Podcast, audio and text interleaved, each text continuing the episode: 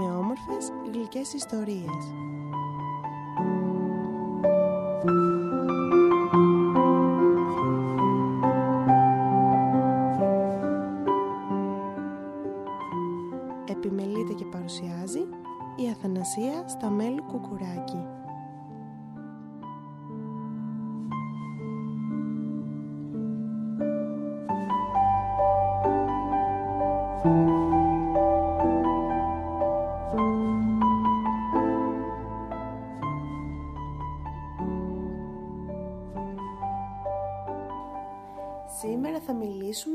Τον Άγιο Βασίλη και το φλουρί της Βασιλόπιτας.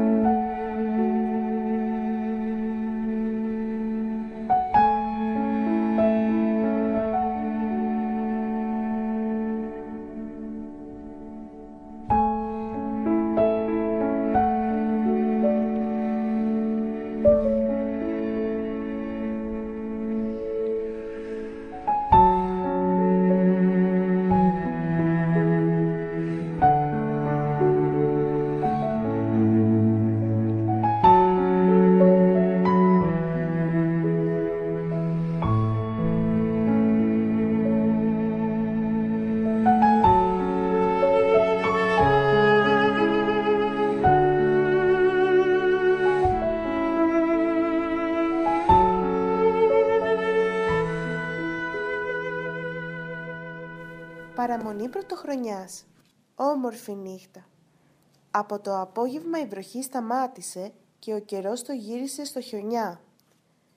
Άφαντος γιοβοριάς, λούφαζε πίσω από τα βουνά.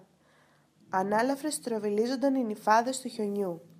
Ανάμεσα ουρανού και γης. Εκτελούσε η κάθε μια, και όλες μαζί, το δικό της χορευτικό νούμερο, ώσπου να γίνουν νηφικό στολίδι πέπλο νηφικό, ακόμη και στις καμινάδες, στους φράχτες και στις ξερολιθιές, στους σκουπιδοτενεκέδες. Όλα να τα βρει όμορφα ο νέος χρόνος. Όμορφα σαν τις ανθρώπινες καρδιές. Η μέρα από ώρα είχε φύγει. Τα αδέρφια μου, ο Σταύρος και ο Παναγιώτης, πλάι στο τζάκι, έδαιναν τις τελευταίες κορδέλες της σουρβάκης τους. Κόκκινες κορδέλες, κίτρινες γαλάζιες. Ίδιο ουράνιο τόξο φάνταζε στα χέρια του στο στολισμένο γιόκλαρο. Αχάραγα θα χτυπούσαν εξώθυρες των γνωστών, των συγγενών, των φίλων μας, για να τους σουρβακίσουν. Κι αν ήσαν οι πρώτοι που θα έμπαιναν στο σπιτικό τους και δεν τους είχαν προλάβει άλλοι να κάνουν το ποδαρικό, το φιλοδόρημα θα ήταν πιο πλούσιο.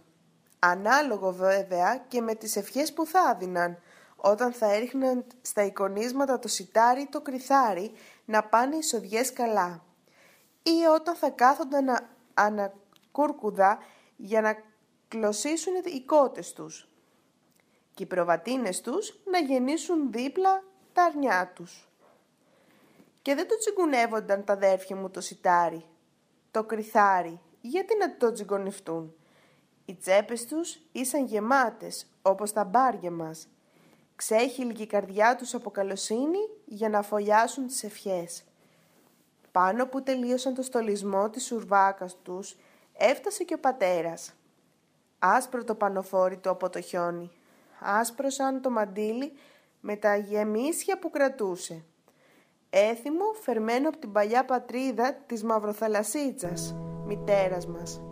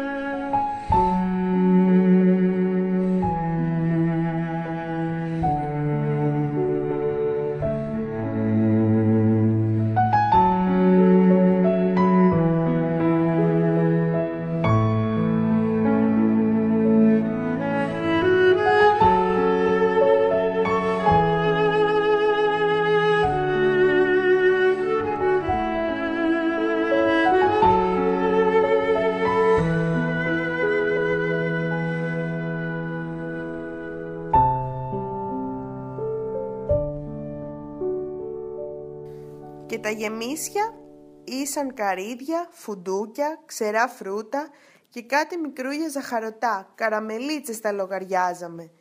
Τυλιγμένες με ζελατίνα και ένα στιχάκι σκοπτικό συνήθως, γραμμένο σε χρωματιστό χαρτί. Το διαβάζαμε πάντα μετά το φαγητό, καθένα το δικό του, και γελούσαμε. Τίναξε ο πατέρας το χιόνι από πάνω του και έδωσε στη μάνα τα γεμίσια όπως το ήθελε το έθιμο. Άντε και του χρόνου, βιάστηκε να ευχηθεί κι ήταν σαν να μοίραζε με τούτη την ευχή αντίδωρο την καρδιά του, σε όλους μας. «Να σε καλά», το, αντευχηθεί, το αντευχήθηκε και εκείνη και άδειασε το μαντίλι σε μια βαθουλή φρουτιέρα. Την απόθεσε στο τραπέζι πλάι στη βασιλόπιτα. Ύστερα πήρε από το τζάκι ένα κάρβουνο αναμένο, το έβαλε στο θυμιατό και έριξε πάνω επτά σπηριά λιβάνι. Μοσχοβόλησε ροδόσταμο η κάμαρη, σαν να πήρε να καίγεται το λιβάνι.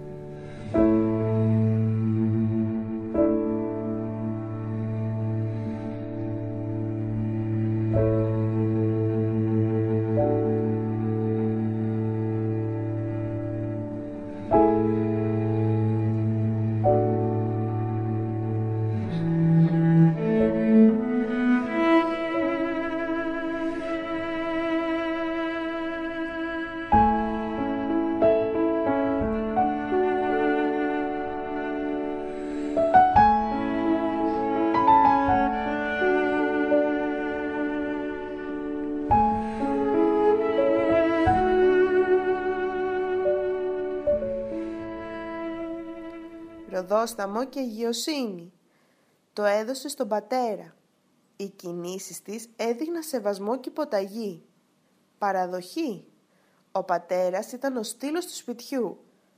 Τα αδέρφια μου σήκωσαν τους σουρβάκες τους και πήραν θέση γύρω από το τραπέζι. Ντυμένοι με τα καλά μας όλοι. Ο πατέρας, αφού θυμιάτισε το στάβλο όπου ξεκουράζονταν τα ζωντανά μας και τη μεγάλη αποθήκη με τα γεννήματα, μπήκε ξανά στο σπίτι και θυμίασε όλες τις κάμαρες με τη σειρά. Τελευταία θυμίασε το τραπέζι και έκανε την προσευχή. «Βασιλεύ ουράνιε παράκλητε το πνεύμα της αληθείας». Λέξη, λέξη επαναλαμβάναμε κι εμείς τα Άγια Λόγια.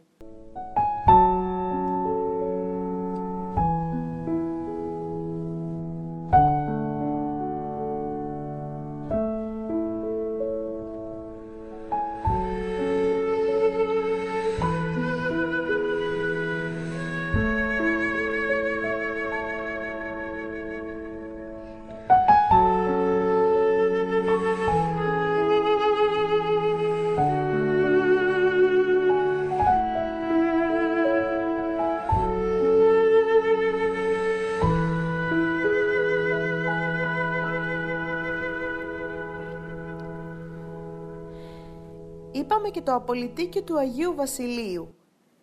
Ισπάσαν τη γη εξήλθεν ο φθόγκος σου. Ύστερα τράβηξε κατά τη μεριά του τη βασιλόπιτα, τη γύρισε κύκλο τρεις φορές και με το μαχαίρι χάραξε πάνω της στο σημείο του σταυρού. Κανείς μας δεν μιλούσε. Ακόμη και το βρέφος μας, ο Χριστάκης, τριών χρονών παιδάκι. Όρθιος στην καρέκλα.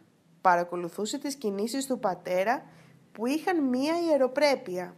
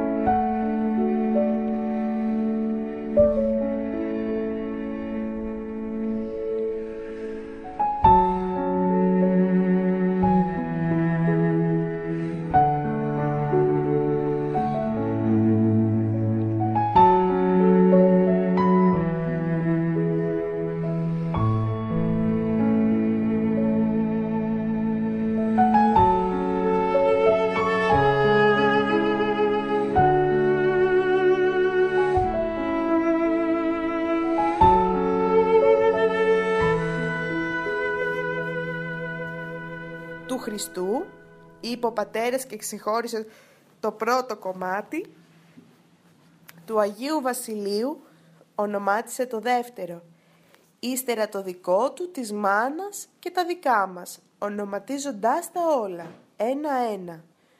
Τα τρία τελευταία ήταν για τα ζωντανά μας, για τα χωράφια και του σπιτιού μας. Σαν τελείωσε το κόψιμο, βαλθήκαμε όλοι μας να ψάχνουμε, καθένας στο κομμάτι του για το φλουρί, που από τη μία μεριά είχε χαραγμένη την εικόνα του Χριστού, από την άλλη του Αγίου Βασιλείου. Στο πάνω μέρος ήταν τρίπιο και από την τρύπα του κρεμόταν μια κόκκινη κλωστή.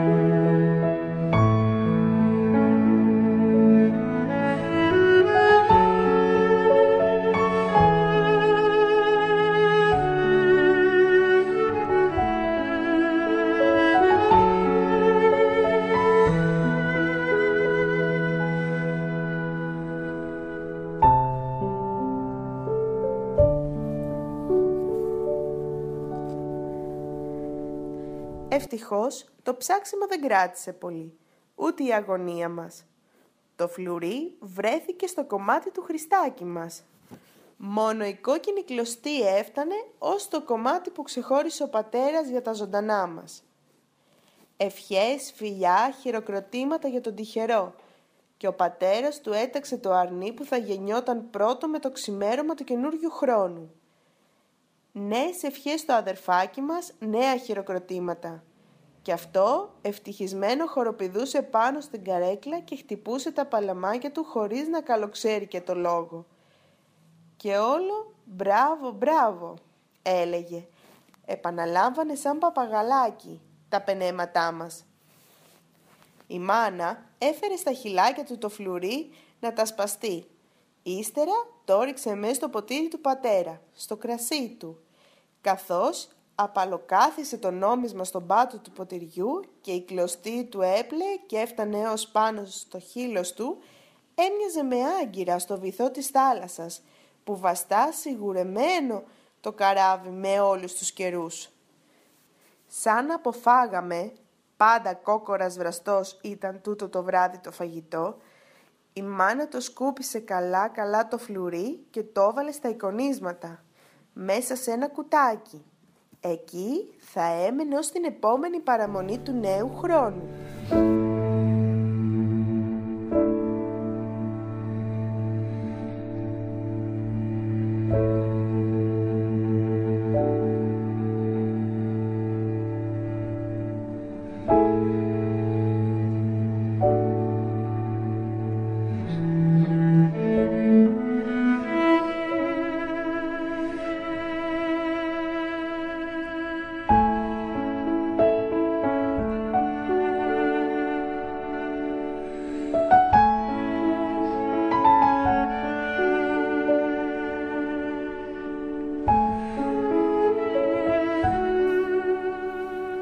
Τραπέζι δεν το σηκώσαμε.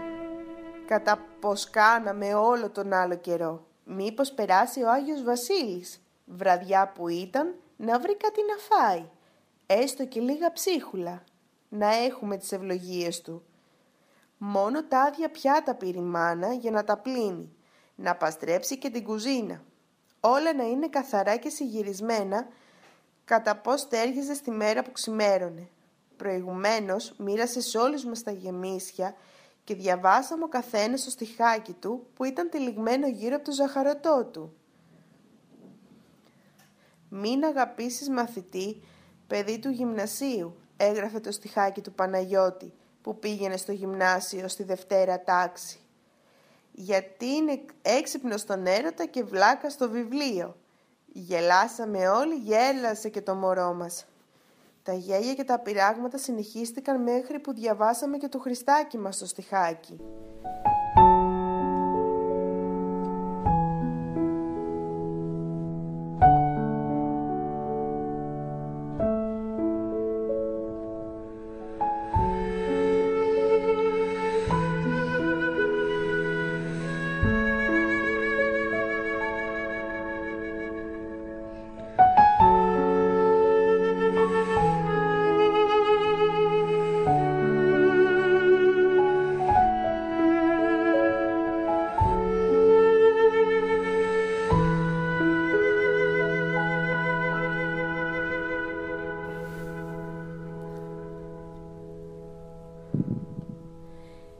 Η ιεροτελεστία του φαγητού είχε τελειώσει.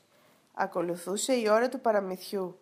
Ο πατέρας είχε πάρει κιόλας στη θέση του στη γωνιά του καναπέ, πλάι στο τζάκι. Σύραμε κι εμείς γύρω του τα σκαμιά μας. Όμως απόψε δεν είχε παραμύθι και το ξέραμε. Θα μας έλεγε όπως και πέρσι και πρόπερσι, όπως κάθε παραμονή πρωτοχρονιάς, την ίδια ιστορία. Την ιστορία του Άι Βασίλ και της Βασιλόπιτας. Μα δεν βαριόμαστε να την ακούμε. Την περιμέναμε, όπως περιμέναμε τα γεμίσια με τα στιχάκια. Όπως περιμέναμε τα ξαδέρφια μας και τα άλλα παιδιά της γειτονιάς να έρθουν αχάραγα για να μας σουρβακίσουν. Όπως περιμέναμε το Γιώργη, τον αλαφροίσκετο, να φτάσει πριν από όλους για να μας κάνει ποδαρικό. Και προηγουμένως σε κανέναν δεν ανοίγαμε. Μήπως και επικραθεί. Μη πικραθεί ο Γιώργης. Ο Γιώργης ο αλαφροίσκιωτος. Και πώς, με τι θα τον παρηγορούσαμε μετά, που μόνο με αυτό έπαιρνε νόημα η μίζερη ζωή του; Λοιπόν ναι, άρχισε την ιστορία ο πατέρας. Θα και απαντούσε σε κάποιο ερώτημα δικό μας ανίποτο. Ναι, όλα ξεκίνησαν από τη στιγμή που έγινε αυτοκράτορας ο Ιουλιανός.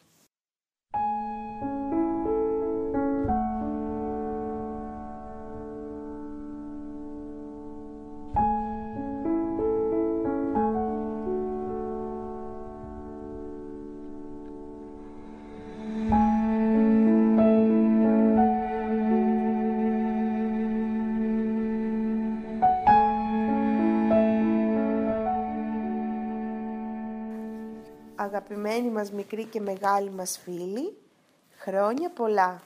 Θα συνεχίσουμε την υπόλοιπη ιστορία του Αγίου Βασιλείου και της Βασιλόπιτας στην επόμενη εκπομπή. Καλή χρονιά με υγεία και ευλογία.